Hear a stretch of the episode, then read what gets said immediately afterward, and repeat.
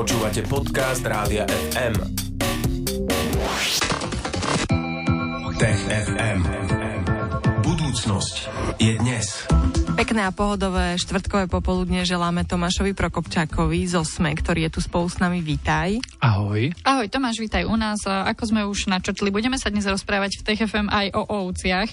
Vraj majú kolektívnu inteligenciu, tak povedz nám najprv, prečo sa rozhodli fyzici študovať ovce.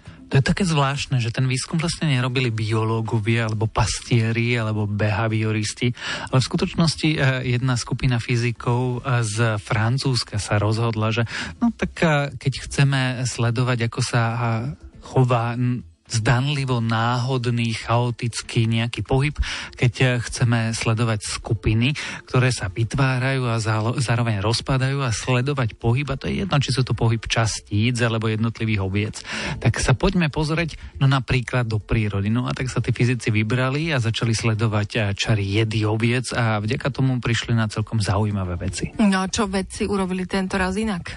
Urobili to, že eh, vzali do úvahy časový aspekt. Totiž totiž to, keď eh, sleduješ stádo s ovcami, tak zistíš, že tie ovce sa proste ako nejaká skupina nepohybujú stále. Oni sa chvíľu pohybujú ako skupina, potom sa rozídu, potom si robia každá svoje veci, potom sa ako skupina niekde presúvajú za lepšiu pastvinou, alebo keď ich niekto nadháňa niekam, že ich potrebuješ dostať naspäť na salaž alebo niečo podobné.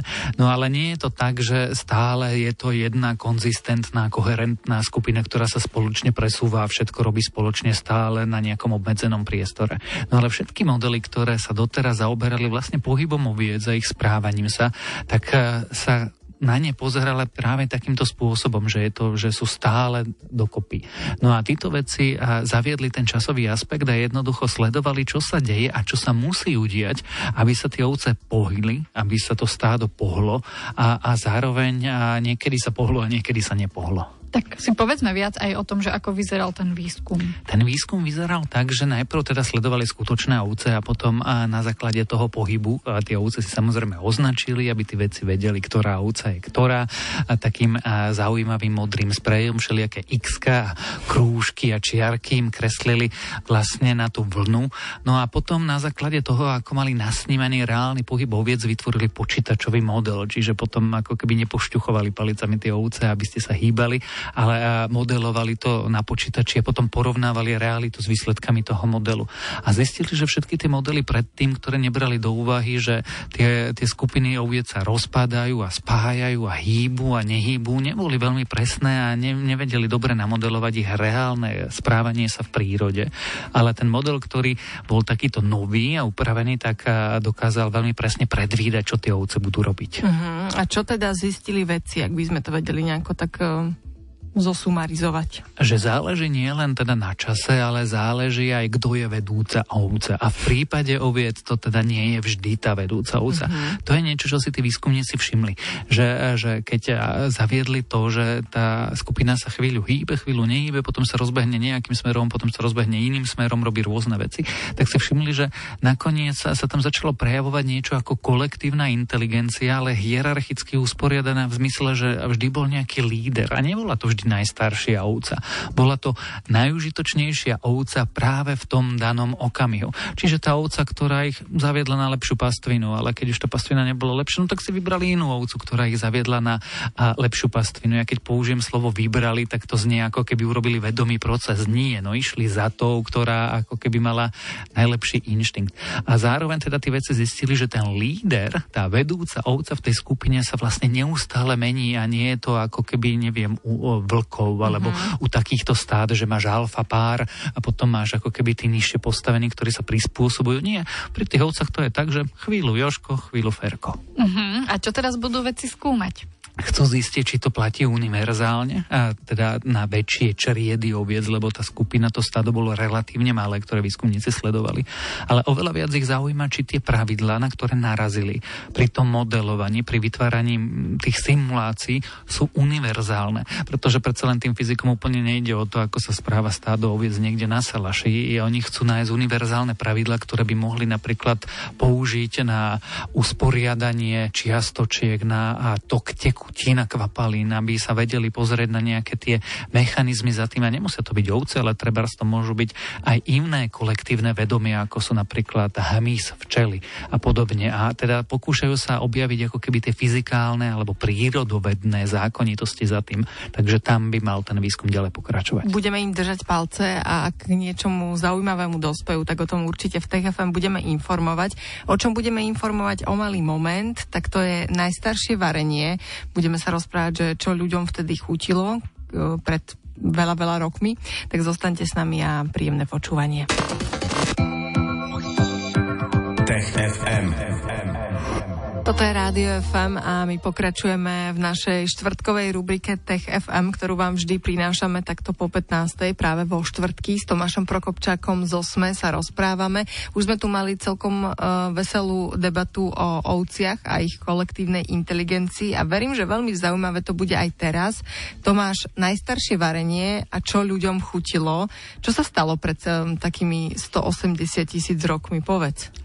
Pred 180 tisíc rokmi sme zhruba vedeli, že už e, sa vári, ale pred zhruba 780 tisíc mm-hmm. rokmi sme nevedeli nič. A teraz výskumníci narazili na nové pozostatky, že, e, ktoré nám naznačujú, že e, sa už vtedy upravovalo, tepelne upravovala nejaká potrava.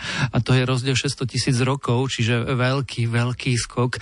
To nechcem úplne hovoriť, že bude prepisovať akože učebnice, pretože samozrejme bude, ale každý nový objav prepisuje svojím spôsobom učebnice práce, ale to ako keby našu šikovnosť a schopnosť pracovávať tepelne potravu a získavať potom ďalšie výhody posúva o pol milióna rokov dozadu v histórii a to je teda veľký skok. Uh-huh. A to máš prečo je varenie také dôležité? Varenie totiž to nám dáva viacej energie a je jednoduchšie na trávenie. Keď teplne spracuješ potravu, nejakú, nie každú, keď budeš variť ovoce, môžeš prísť o vitamíny, ale keď teplne upravuješ meso, tak je ľahšie na trávenie, je energeticky vyživnejšie, že dokáže z neho získať viacej energie, no a je bezpečnejšie, pretože ak v tom mese sú nejaké parazity alebo nejaké nepríjemnosti, nejaké zlé látky, tak minimálne tým tou tepelnou úpravou, že preto aj pasterizujeme mlieko, preto varíme, tak tepelnou úpravou zabíjaš, čiže to jedenie napokon je bezpečnejšie. Mm, no a čo sme si mysleli doteraz? My sme si mysleli, že varenie v takom zmysle, že máme oheň a teda a oni, asi tí naši prapredkovia nemali úplne, že, že hrnce a papiňáky a podobne,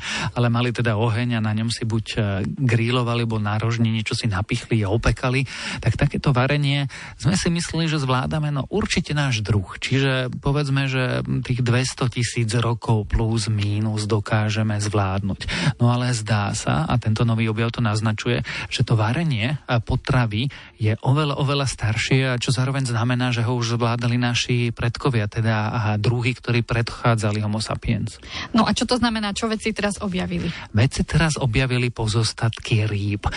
Nepredstavujeme si to ako nejaké plútvy a kosti, pretože pri tepelnej úprave kostičky sa rozpadávajú až úplne zmiznú a pri tepelnej úprave hovoríme o teplotách nad 200 stupňov Celzia. Ale objavili zuby. A z takých zubov sa dá zistiť hrozne veľa vecí, pretože e, zuby majú zubnú sklovinu a tá je extrémne odolná. Tá pozostatky e, zubov zostávajú aj po horení, po spalovaní, pri kremácii napríklad. No a výskumníci dokážu sa pozrieť na túto zubnú sklovinu a na jej zmeny. A tie zmeny v drobnej kryštalickej mikroskopickej štruktúre ti hovoria, že čo sa stalo, či tá zubná sklovina neprešla horením alebo prešla nejakým procesom spalovacím a dokonca vedia povedať pri akých teplotách. No a keď sa teraz výskumníci z Izraela, pretože tie pozostatky pochádzajú z brehu rieky Jordán, pozerali na tieto zubné skloviny, tak tie im povedali dve veci. Jednak, aké sú staré tie pozostatky tých kaprovitých rýb, teda že majú 780 tisíc rokov a zároveň tie, tie zubné skloviny sú konzistentné s horením na ohni, čiže s opekaním na nejakom ražni. Mm-hmm. No a ako to celé zistili? Zistili to tak, že to eh, skúmali pod eh, veľmi silnými a dobrými mikroskopmi a vďaka rengenovému žiareniu. Ono to má samozrejme svoj názov, je to rengenová spektroskopia, niečo, niečo. Ale a, a vďaka tomu dokážu sa veľmi eh, precízne pozrieť na tú zubnú sklovinu a tie nazvime to, že kazy. A každý kaz ti rozpráva príbeh.